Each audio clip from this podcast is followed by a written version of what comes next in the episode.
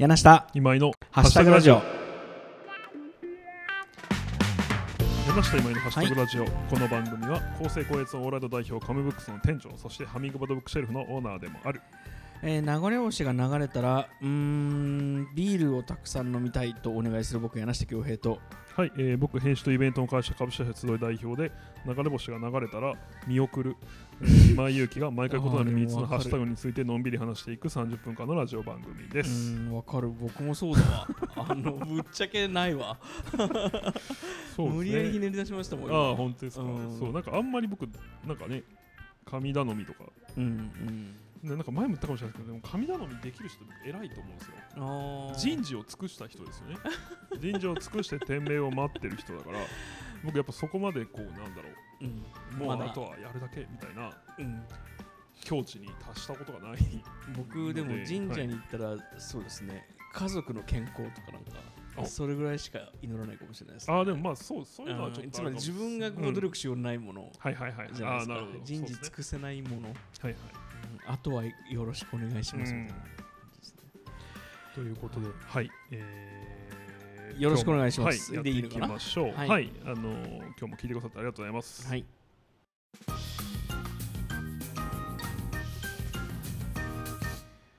はい、えー、一つ目のハッシュタグは新オフィスおめでとうございます。はい。ありがとうございます。今日からいつ引き渡しだったんですか？引き渡しはね、うん。まあ9月のうんうん。2週目ぐらいだったんですけど、あのーす今日もうこれはねあの今日アップするんで日付言っちゃっていいと思うんですけど、まあ、今これ撮ってるの9月18日、うんうん。でアップも9月18日ですけど、うんうんえー昨日ですね9月17日にこう最後机待ちだったんですけど机の足が入ったのでえーこれが入るか入らないかで全然印象違いますね。そうなんですよ大きな机が2あつ。のそうそう。めちゃくちゃいい本棚を。ありがとうございます。お買い上げありがとうございます。いやそうですよでハミングバードブックシェルフのね本棚を、うん据え付き据え置き？はい。作り付けで本棚入れるの多分それなに変わらないかそれより安い価格で多分入れれるんじゃないかなっていう気がするから。いやめちゃくちゃそう。あのなんていうんですかね壁面は、えーまあ、四角だとすると2辺はうちは全部窓で、ん。もう2辺、まあ、壁になってるところ両方にうん。今本棚が来ているという状況でして、かっこいいな。でっかいモニターでオンライン会議ができる。今今風のそうですね。でもこれ IT なんか企業っぽい。なんかねそれを誇るというか、それを最初に伝えるのが僕のこう貧乏臭いところなんですけど、うんうんこのモニターいくらだと思います？50インチ。そ50インチ。のロジックというか伝え方は安かったでしょ？そう。2万5千円。いやさすがに。さそこまでいかないか。でもね5これ何イ万ンチ5万50インチで。今あ安い。そう5万とかで。うん。だからあのうちの入れさせてもらった本棚の一辺が、えっとうん900じゃあ1200そうです。ミリだから。120センチ。そうですね、1メートル20センチだから、はい。えっとそれがもうパンパンに入ってますもんね。そうそうこれはだから本棚合わせでこのサイズにあありがとう。なるほどね。しましたね。はい。なるほどなるほどいやいやっぱでもオフィス僕らだからしばらくちょっとこうあのオフィスがまあねそのうん。いろいろこの半年はいろいろあったんでそのはい集合をそんなにしてなかったんですけど、うん。やっぱ今久々に、まあ、換気もちょうど角部屋でいいので、確かに。はい、あの換気しつつ集まってるんですけどやっぱりいいですね。こうなんか一言言えば済むことみたいなのうん。がたくさんあるなっていう、いやー雑談ができますよね。くだらない雑談が。あとなんかそのねまあ今うちにはその大きいモニターがあってそれにおまたカメラをつけてるんで、うんうんうん。あのテレビ会議が、えーできるようになってるんですけど、うん。なんかこの今日まさにそういうことがあったんですけど僕がテレビ会議してるのをその他のメンバーも聞いてるっていうのがああなるほどね。いいというか、はいはいはいはい確かに共有できますもんね。そうだしまあなんかあそれならこんなことが僕できますよとか、はいはいはいはいこういうこともいいんじゃないですかみたいなアイデアがあったりとかそうなんか今話してた話ってあっちでもできるんじゃないみたいなことがあったりとかなんかやっぱりオフィスはいいなと思っていますね。今だからなんかこう好きあれば出社したい。そうそうなんか好きあればこうホワイトボードとかに何か書きたい。まあまだそのお客さんが来ての打ち合わせっていうのはうん。一回もしてないかな、リアルではしてないですけど結構意外。そっちの壁とかは全部あの今僕たちが座ってる大きな机の今そう打あの後ろち合わせうん。スペースでね、はい、壁とか全部ホワイトボードにするかと思ったら意外にしなかったですね。ああそうですね、うん。なんかそういう案もあったんですけど、うん。まあ、ここは今僕の後ろはなんかこう木目調で黒い木目うん。なんですけど、まあそれはそれでいいか。そう。で打ち合わせスペースと執務スペースをホワイトボードで仕切っているという、うん。まあ、感じですね。まあでもとはいえほぼワンルーム。ワンルームっていうか一部屋で何言おうとしたんだっけ？あそう。でこれはあれなんですよ、そのサモンっていう空間デザインとあとグラフィックもやるチームがいてですね、サモンに、えー全部やってもらいまして、うんえーすごいいいオフィスを作ってもらいました。本まだいっぱい入りますね。そうですね、でうん。棚板もちょっと追加で。あします、はいあのお願い。あもうしました。あしました、は 了解。なんで。あと4枚かな、そうね。短いのを合わせて、はい。うん、確かに、まあ、どうせ本棚増えるもんな。そうですね。今やっぱうん。気持ちが緩んでますねその本を買うことに対する 隙間があるとそう埋めちゃう。そうそうそうそうああ確かに。まあ十分。前後に入れるか入れないかでまたせめぎ合いがありそうだけどな本棚、はいはいはい、うん。ああのーバトンズとお揃いの本棚ですね。あそうなんですよ。あの、はそうそう。古賀文武さん率いるバトンズとお揃いの本棚だしあとあれですよね、えーデザイナーの中谷新平君のあそうだ。確かのに。ハロモン。そうだそうだこのそうだ。本棚ですよね。そうだそうそうもう皆さんが多分もうみんな他の本棚怖くて買えないんじゃないですか そんなことないです。あそうだ。片プル君に本棚送らなきゃうん。皆さんもその、ね、半分京都の血が入ってらっしゃるから。そんなことないですよ。そそんのなことないです。だっねてやっぱ僕もやっぱ怖いじゃないですか。その新オフィスできました。ただ来てくださいっつって来るなりやなさんがあすごいいい本棚だね。っ てどこのやつって言われるとやっぱ怖い。他の入れた時にね。あのね今井君あのーよくないよそういう口に思うともないこと。をだって最初別にうちの本棚使うつもりなかったでしょ？どどういうことですか？いやなんかできればそうしたかった。見積もりが高かったから。違う違う違う。なんだこのデザイナー高いなって言ってしょうがなくうちに声かけたら違う違う違う。まあここだったら買いいただけるかなっていうの違う違う。そもそもだって本棚の見積もりはうんあのハミングバードさんにしかもらっていないので。あありがとうございます。ええすいません。ただねうち多分ねクオリティと値段で言ったらそんな高くないと思いますうよん。なんかこんだけのシステム。その高いなんて一言言ってないで あと選択肢そんなにないと思います本棚の選択肢だからあの箱型の？はいはいはいはい。一まあ軒やあはい。無印さんみたいなタイプだったらまだあるんだけど、うんまあ、この天井突っ張りの。あそうそうそう、はい縦に長いやつって意外に、意外にない。へあとあのあちょっとお名前忘れてたけどあのデザイン会社さんなのかな？あの壁面一面本棚ーのカスタムの仕組み。ね。みたいなのはうんうん。あるんですけれども多分なんかそれぐらいなんじゃないかな、うん。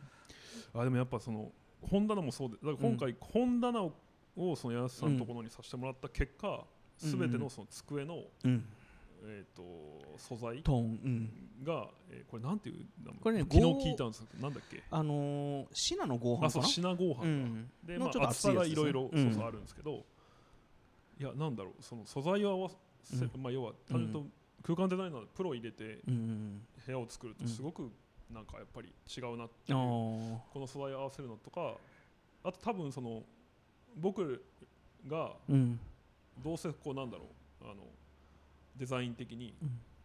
えー彼らの意図に沿わないことをうん。することも多分あるじゃないうんですか、だからかそのとりあえず今さん黒いもの買っといてくれたらいい部屋にしましたからっていう 感じに今なってるんですね。今はその黒と基本その品合板で確かに確かに。全部できてるんで。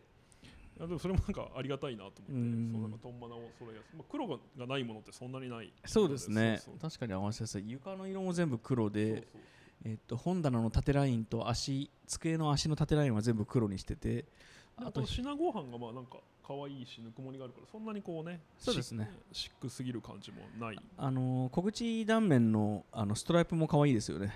あそうなんかミルフィーユみたいになってるんですよね。そうそうそうそうそうまあ合板なんでね薄い色がいっぱい積み重なってるんですけど、まあ、これもあのロットによってはあの赤かったり黒かったり白かったりとかあの微妙にロットに切り口色違うんですけど、まあ、それはそれで味で。シナっていう木なんですか？ああごめん僕も詳しくないけど多分そうなんだけど合板っていうぐらいだから多分2種類か3種類の木が入ってんじゃないかな。ああそうかそうか、うん。なるほどなるほど、まあ、気になる方はぜひハミングバードブックシェルフの、はい、はい、サイトをご覧いたあなんかぜひ。でもなんかすみません僕立ち会えなかったんですけど、うん。これを柳さんノーヒンジ組み立ててくださったじゃないですか、はいはい。でその様子をなんか録画あそうそうそう。あそうそう。されてたん勝手にやっちゃったあ勝手にやるね。全然。許可もらってるね。そうそう。だからそれはなんかなんですか？何かと参考にされるんですか？あのもうねあひょっとしたらアップされてるかもしれない。あそうなんですね。YouTube に。とあのうちのその、なんだっけ本棚チームの、えっと、女性2人がこの集いの入り口入ってすぐのこうさっき言ったモニターが入ってるこの本棚を一さを2人で組み立てるっていうのを最初からずっと取りっぱなしにして、はいはい。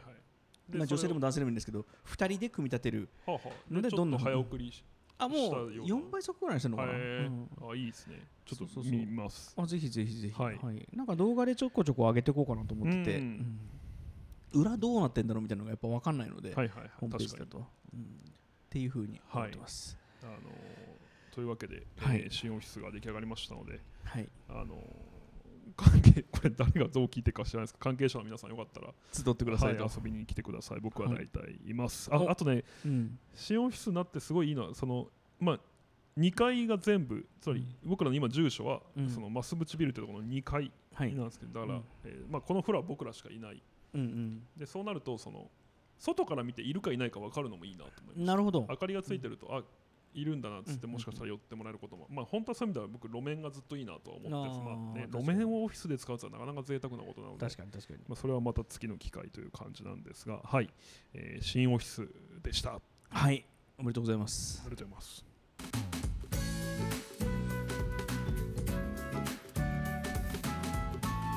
はい、えー二つ目はコレクション。コレクション。はい。これはなんでコレクション？なんか 今日がうん、スーパーマリオ 3D コレクション発売日だからですかね。知らなかった。知らないですか？マリオコレクションって、はい、ママリオコレクションってどんなゲームですか？スーパーマリオコレクションは、うん、そのスーパーファミコンで死ぬほど売れたほう。僕はめちゃくちゃ尊敬してる仕事なんですけど要はそのアクションゲーム？スーパーマリオ1、うん。2、3と、うん。スーパーマリオ USA を一つにしただけのうんうんうん。だけ、うんうん、そうだけといえばだけいい企画ですね。そう。うんこれが300万本とか売れてるもっとへ国え。内だけでそう数百万本売れてて、うん。僕はこれ考えた人本当にすごいと思うんですよ。すごいですね。多分そこまでの手間じゃないはずで。まあまあまあそうですね。ゼゼロから作るぐらいだったらそうですね。そうそうそうえで今のスーパーマリオ新しいスーパーマリオコレクションは何が入ってるんです 3D かコレクションっていうのは、うん。えっ、と、任天堂60のスーパーマリオ64と、うん。えっ、と、スーパーマリオサンシャインというゲへーームキューブで出た。うん。で、もう一個はスーパーマリオギャラクシーという、うん。えー Wii で出た、うん。この3つのスーパーマリオ、その 3D で、ああなるほど。その縦横無尽に動き回る三大マリオを一つにまとめてスイッチのソフトとして発売した。しかもスイッチなんだ。そうそう。今年スーパーマリオ35周年。あなるほどなるほはいど、僕同い年なんで。は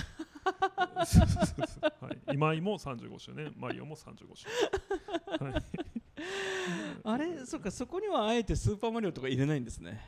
スーパーマリオついでに入れるぐらいのことできそうな容量な気がするけど。それはもうでもスイッチでとっくにスーパーマリオコレクションがプレイできるようになってるんですよ。あそうなんですね。そうそうだから、うんうん。まあそれはそれで出てる。なるほどなるほど、うん。なるほど。っていう感じですね。コレクションねうん。なんかしてるものあります？僕今、うん。弊社は今、うん。その Kindle でうん。島工作をほう。前なんか外で収録した時に言ってた気がする。あそうでした。島工作読んでるあそうそうそう。多分コロナ期にそうそう買い始めたんですよ、うんうんで僕は課長あ島工作シリーズ。最初課長ですよね。そう課長から部長、うん、うん取締役、だったかな、うん、そうで、えー常務専務社あ長そういうふうになるんだ。会、長、うん。うん。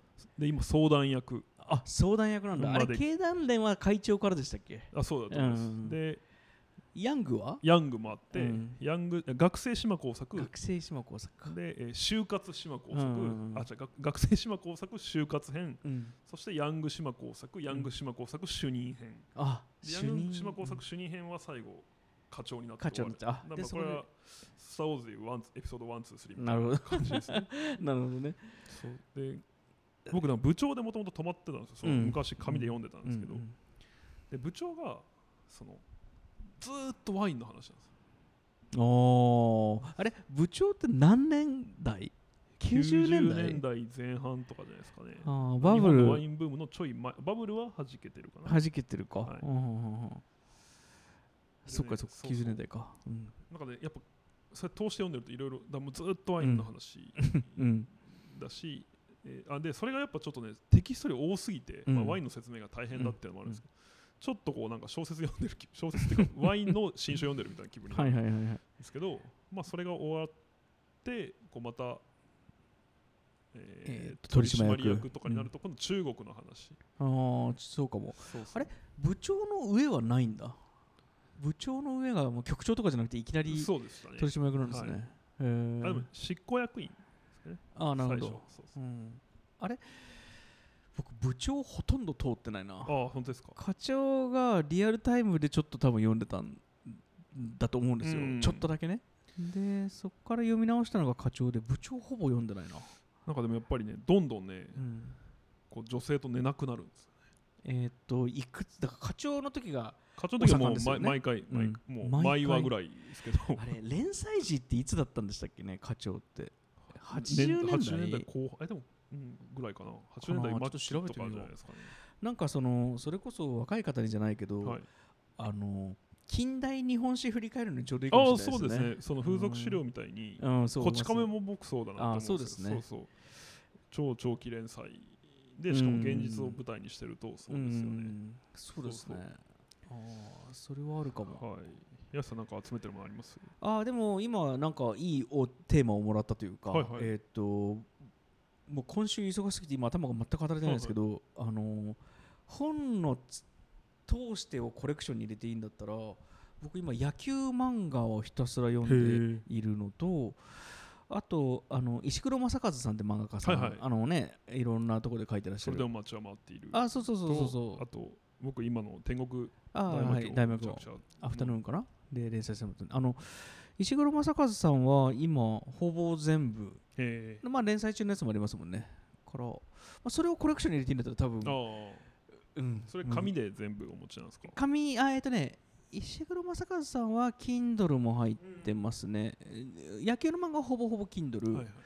あとはあのえっとしサイのマークの小文社さんの文学の贈り物シリーズをひたすら古本で探したりとか。あれかっこいいですよね、うん、あと実家にほとんど、まあ、全部あのあるんですけど、あのーえっとあのベネッセ福武、あのーサンリオ SF 文庫を、あのそれ福武が出してたんですか？あれはそうです。サンリオなんで、あのああのそっかだからたまにあるんだ。ああそうそうそうそうそう。あれ僕間違ったこと言ってるかな？あれなんかごめん今全然間違ったこと言ったらごめんなさい。あいい、うん。でもそれ面白いですね。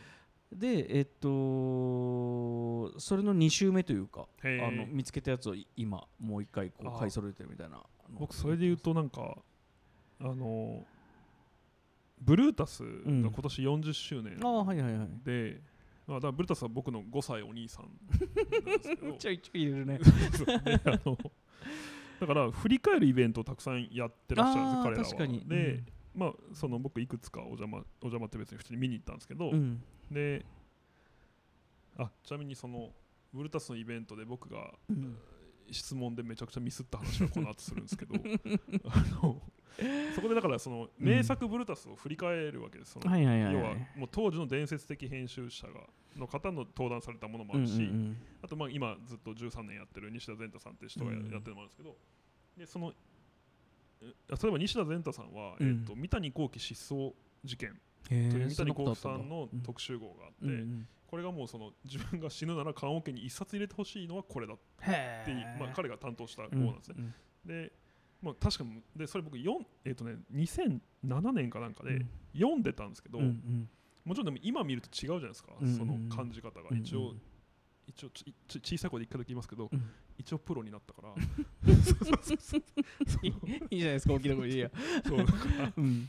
見えてくるもの違うじゃないですか、もうなんかそれすごくてあのもう一回か買って読んでみた、はいはいはい。あのメルカリで買っあたんです売ってるんだ。うん。そうそう。まあ要はそれは三谷幸喜さんがうんえーあ要は三谷幸喜の特集号なんですけど、うんうん。冒頭で失踪するんですね、はいはいはい。書き置きだけを残して。うわ面白そう。そうで、えっ、とじゃあ直近に会っていた人たちに話を聞くっていうあことでー面白そう。うん。ちょうどザ・マジカワって映画のプロモーション期だったのかな、だから、えっと撮影現場でこんな様子でしたとかなんか私はこんなこと言われて嫌な気持ちになったとか、まあ、全部こうシャレなんだけども、うんうんうんでもそれでそうやってこう人物像を明らかにしていって、うんうんでうん。えっとチワワちゃん方式。そうで人生を振り返ってうん。プロファイリングしてみるみたいなコーナーがあると、その彼の生い立ちを。でそのずーっと一本その彼を創作するっていうので線が通っててすごいですね雑誌でやるなんて。そううん。なってて、でまあ、すそう最後お母さんにまで会いに行くんですけどはあ。それがすっごい面白くて、えー、読みたい。そう、ん。後でよかったらああぜひぜひモノンクルとあの交換して貸し合いましょう。ぜひ。そうそうそう。モノンクルも読みたいんですけど。なんかそうそういうそれもコレクション、まあ、コレクションというかあれだけどす面白いですね。いやーすごいですね。あのーね申し訳ないけどあのー燃えちゃうとなくなっちゃうからコピーで我慢していただきたいね缶桶に入れるんだったらそうですね。そういうもんじゃないか。まあまあ一冊ぐらい燃やしてもってことそうだね。そうそうだねって言ったらあれだけど。そっかそっかいくらそうごめんあのこれ聞いていい？はい。メルカリでいくらでした、あでも全然定価ぐらいじゃないですか。あそうなんだ。そうそれは掘り出し物でしたね、2000年代うん。にたくさん売れた号だから、ああ、まあ市在庫は場原理で言うと。そうそうじゃあ缶桶に入れさせてもらおうか。そうそうだから僕最近それこそまあ神保町にいるんで、うんそのメモしてあってこれ、うん。この号を読みたいっていうので、うん。まあ、探しに行ってますけど、うん。まあそうですよね。2000年代以降のものはそこまでの値段しないですね。うん。雑誌ってそうかもしれないですね、うん。確かに。あもう一個あのログインっていう雑誌あはいはい。を、コンピューター雑誌。そうです、はい。90年代で歯抜けのものがいくつかあるので、はい。それは探してますね今だに、はいはいはい。でもなんかメルカリとかではあんま探してなくてなんとなくリアルなところで出会ったら買うぐらいの程度の,、うん。あの興味ですね。別にメルカリ否定するわけじゃないですけど、はいはい。うん、ぐらいで買ってますね。本入れたらもうこれ楽ですよ。何でも。コレクション、そうですね。僕も言っといてそう思いや楽ですよ。楽でいいんですけど、うん。なんか全然僕あれコレクション何かしてるかなと思ったけど。そうですね。ん。僕もだから、そうホイチョイプロダクションズっていう人たちあの書くテキストがすごい好きで、今うんむちゃくちゃ時代錯誤にちょっとなってはいるんですけど、そのうん最新刊不倫の流儀という本で、まあでも不倫をテーマにしていろんなこう、まあうん大人のたしなみというか、うんあの世の中なんていうんですか季節の旬っていうのはうん。こうだとか、まあそれもやっぱすごい面白いんですけど、うんまあネットに載せたらどれも大炎上だろうなみたいな。もうね、まあ、めちゃくちゃくだらないんですけど、ね。はい。はいはいそう。でもそうそういうのを集めてたりはしますね。そうですね。う確かに本入れるとそうですよね。次本禁止でこの話をいずれしましょうか。あそうですね。なんか想定化縛りとかああとそうですね。ねクラフトエリングさんとかナックイさんとか。あとその僕まだあのうちのメンバー特にうんあの副社長に言ってないんですけど、うん。予約してるものがあって今年の12月に向けて、うん。それはその小学館がうん。100年ドラえもん買ったんですか？買ったんですよ。いいな。買ったんですか、まあ、現状予約しているあそうですね、うん。キャンセルはできるっていう。ダメだよキャンセルしちゃう。44巻？あーえっと ?42 巻でしたっけドラえもんって。あの元々のテントウムシコミックスはそうですね。そうですよね。けど100年ドラえもんってちあでも同じ？うん、あそうなんだ、ね。あの想定いいよね。そうなんか今100年読める、うん。まあ、いわゆる完全版とは言ってないんだけども、うん。まあ、ドラえもん。うんうん。でそう40巻セットうん42巻セットで7万円ぐらいするのかな結構。ぐらいかな、もう予約終わってますもんね。あ本当ですか、うん。あじゃあセットも売り切れたんだ。あか多分期間限定で予約したか。なんか僕何セット限定みたいになってましたけどね。そう僕も迷ったんだよなあれな。楽井さんが想定されてる中井さんでしたっけあれ？あ多分そうですよね。なんかね小口も金そうそうそう色紙ですよね。金確かね。転勤ではいやってますよね。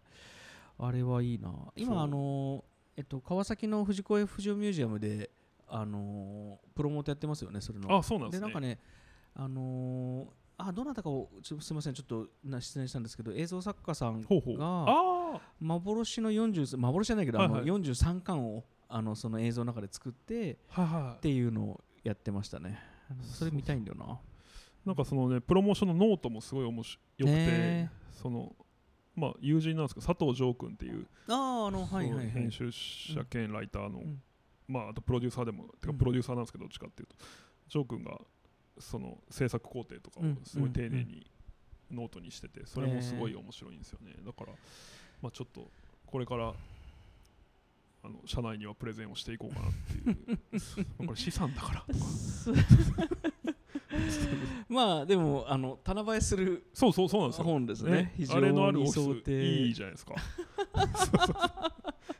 そうそうそう。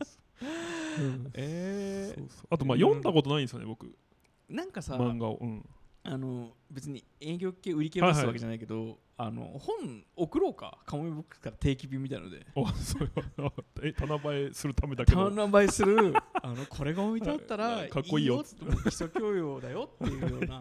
なるほど。ものをなんか値段に応じても100円だったら古本で探してくるし、はいその仕事上どうしても必要だっためちゃくちゃこう小手先のビジネス本みたいなのはもう極力今見えないところやめてよ本は本だよ。あでもこれビジネス書の編集さんには申し訳ないんだけど、あのビジネス書の背表紙ってあの棚に置いとくとちょっとなんかこう、まあだって色が強いの多いですよね、目的が違いますからね。そうそうそうそうそうその書店の棚差しで目立つように作られているから家の家では本棚はちょっと目がチカチカするんですよね。そう。まあ、そう。いう意味では裏に隠す気持ちはわかる。わかる。すごく、というわけで、え2つ目のハッシュタグは、えーコレクションはいでした、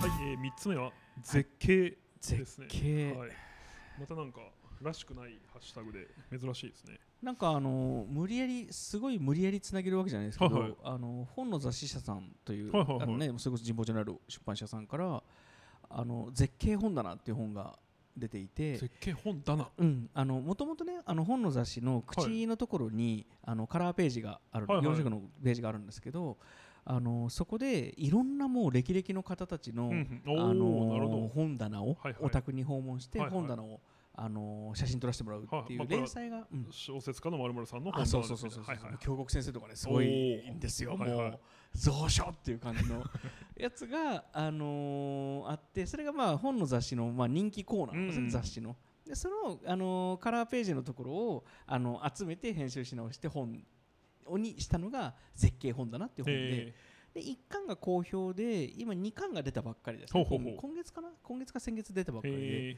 まあ、それも、あのーいいね。面白いですね。ー確かにそう写真集で絶景っていうのはまあうん、ね売れす筋の確かに。タイトル付けだから多分そこをこう、まあ、文字ってじゃないけどあー確かに。うん多分そうされたのかなって気でもねなんか絶景本だなっていう本いやがめちゃくちゃいいタイトルですね。あの本当に渦高くこうね地面からもうはいはいはい。ね横に置いて積んでるようなものもあれば綺麗に揃っはいはいて壁一面の本棚もあれば、うん。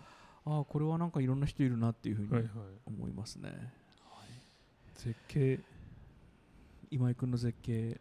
僕 これ普通の絶景の話 どうぞ。どうぞどうぞ。2年前ぐらいに僕、えー、とノルウェーに行ったんですけど、うん。生まれて初めて、うん。でそれはフィヨルドを見るためで、はあはえー、と特にそのプレーケストーレンっていううん。石の棺ってう意味だんった、えごめんなさい。棺がとりあえずそのなんかね、地上あれ何メートルなんだろうでも数もう二数数百メートルぐらいの崖うんうんがせり出しててそこにもう本当に黒いうん。直方体。うん。うんあ棺なんですね。そうそうそう、ん。がせり出しててるんですよ、でここで、えー、とそれを直近のメあれミッションインポッシブルのうん。ラストシーンはここで撮られてるんですけどそうあのもののけ姫のもののけ姫の寝床ってそんなとこだったあなと思いながら。違ったかな、えーごめん。ちょっと僕はそっちを分かってないんです。そう、うんまあまあまあ。あそうちなみにそうノルウェーにあるのに、うん。あのミッションインポッシブル内では、うん。なんか中東からヘリで10分ぐらいで着く。格闘してるうちに着いちゃうっていうそうそう。まあそこはね、映画のマジックがあるんですけど。そうそう。うん。あでもねそれすごいあのまあちょっとプレイケストーレンでちょっと皆さんうん。検索、ちょっと僕はこれ説明しきれないんですけど、うん。絶景なんですね要絶は景だしえっ、とすごいいいなと思うのはその MI ミッションインポッシブルフォールアウトかその最新作で、ああなるほど。えっ、とね落ちるんですねそこから。ああそうそうそう。でこれを、その結局トレッキングで1時間ぐらい登らないといけないんですけど、はあ、はあはあ、そのすその石畳、まあうん。上に乗りは石畳なんですよ、うんうん。そこで上映会したんです。何の？そのミッションインポッシブル。えー。そうそうそう。ラストシーンに合わせて。あ面白い。それすごいいい企画だな確かに。そうそうちゃんとスクリーンあれヘリで入れたのかな大変だと思うんですけうどん。入れてそうやってて、それ見たい見たら面白いでしょううね、ん、それはいい企画だなと思って。絶景か。あの一回僕見てみたいのが、はいはいパタゴニアのロゴって多分パタゴニアの言うあの今井君が好きなあのアウトドアの、はい。パタゴニアのロゴってあれパタゴニアの夕焼けですよね。ああそうなんですね。あのー紫とはいはい。ピンクとオレンジの、うん。なんかあの風景一回見てみたいんですよね。パタゴニアってすごく理念がなんていうかなあの一本通って面白いはいはいじゃないですか。なんかその会社がロゴにするぐらい綺麗な夕焼けなんじゃないかなと思って、で夕焼けすごい好きなんですよ。夕焼けってなんかめちゃめちゃ綺麗じゃないですか。そうですね。あの東京とかの地上から見ても綺麗なのうに、ん。もうなんか山の中とかで見たら絶対綺麗に決まってますよね。はいはいね。あそこの夕焼けすごい綺麗ですよ。えっ、と。夕焼け自慢。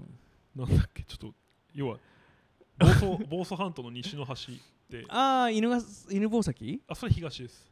え？西の端？つまり。房総半島か？なるほど。あー、えっ、とだからなんかか石切り場とかあるとこ。あー、わかった。金岡か。あかな？あれ？あうん、あ、うん、は、うん、多分うん。金谷？金あ谷だ。うん、そうそう。多分あ、うん。あの辺りすごいえ綺麗ですー、あね、ー行ってみます。やっぱ西の端上渡る？から見た方がいいですよね。うんそりゃそうですよね。うん。確かに。確かに。ああ、西伊豆とかもいいんだろうな。はい。あそう今年の頭そうもう今でも本当に夢のようですけどあの、うん。今年の頭ハワイ島で見た夕焼けはすごい綺麗でしたね 夕焼けばっかだ。絶景か。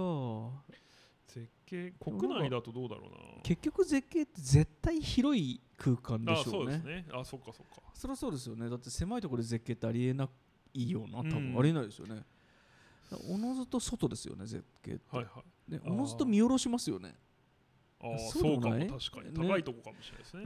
コロッセオとかを見上げてもだからほらあのねあの南禅寺から京都見下ろして絶景かな絶景かなっはいはいはい。てね余裕値千金もやっぱ見下ろしてるから。でもその麓っ腹からうん富士山を見上げても絶景、か絶景抜けてればいい。抜けてるかね。確かに。うん。あだから抜けてればいいんじゃないですかね。富士山はちょっと別格かも。富士山ど。っから見てもはいはい富士山、そうですね、うん。確かに抜け感と広がり感と余白そうですね。僕のでかさみたいなのは。今言ったら分かんないですけど初めて景色に感動したのは、うん。小6うん。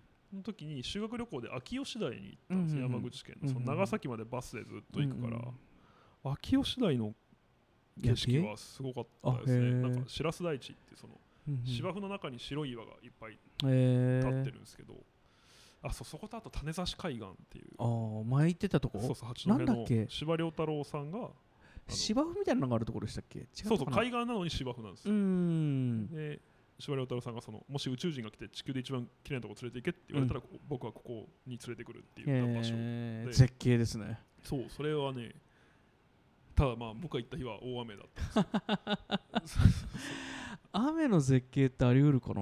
まああるんだろうな。確かにでも空は基本。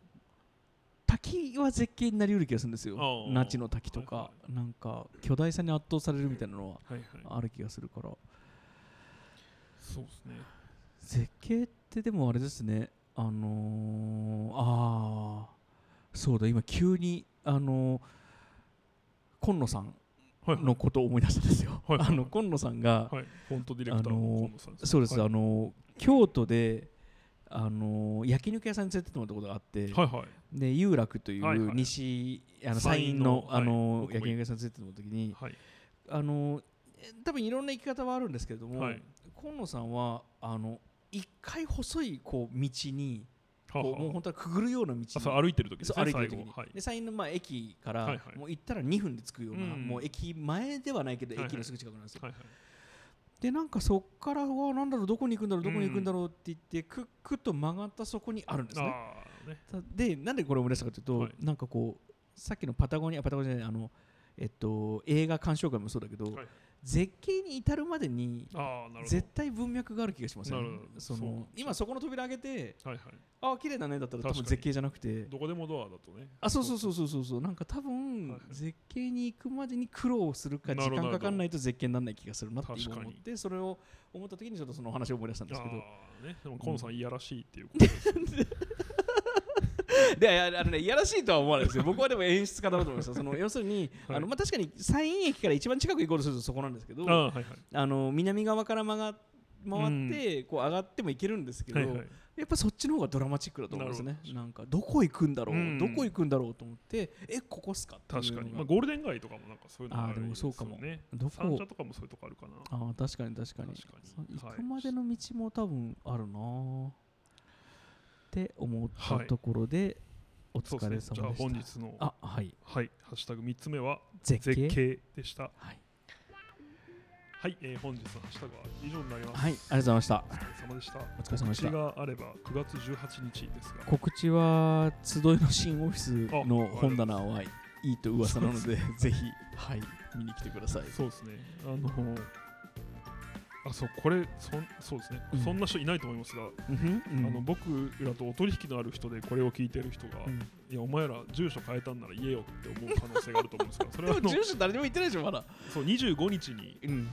えっと一応 あリリーなスリリースまでいかないですけど、まあ、あの世間にもお知らせするのであ最寄りのカレー屋さんはエチオピアです。そうですね。はい。神保町エチオピア、あのラジオリスナーの皆さんに一足早くこのニュースをお届けしたというふうに思っていただい駿河台下の交差点の裏ですね。ですね。はい。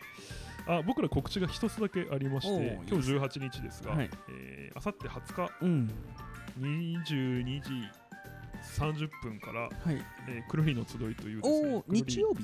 そうです、うん。えーくるりの皆さんのオンライン飲み会に第5回？あそれぐらいですかね、すごい。多分それぐらい。数字を覚えてくださあいやいやいやうん。い。でえーそれにまた僕もお呼ばれしますんで、よかったら見てください。ちなみになぜその日かというと、この日、えー19時半からうん。京都音楽博覧会という、まあ普段くるりが京都の梅の小路公園梅小路公園でやってるうん。フェスのオンライン版オンライン版ですよね。そうですよね。うん。はいえー行われまして、うん。まあ、それの終了後、まあ、みんなで打ち上げがてら飲もうとそれはいい企画はいだし、よかったね、そう呼ばれてというか、まあ、まあ、いや、今井君たちの企画でもあるんですけど、あのーなんか、凱旋みたいな感じするじゃないですか、凱旋ではないか、そうそうだからそういう大事な日にもあのそうそうまあなんかやりやりませんか？って言ったらなんかすごいこ心まあ、お疲れのタイミングでもあるとう思うんですけど、ん、えーやろうと言ってくれたので、うん。えーやらせてもらいます。素晴らしい。はい、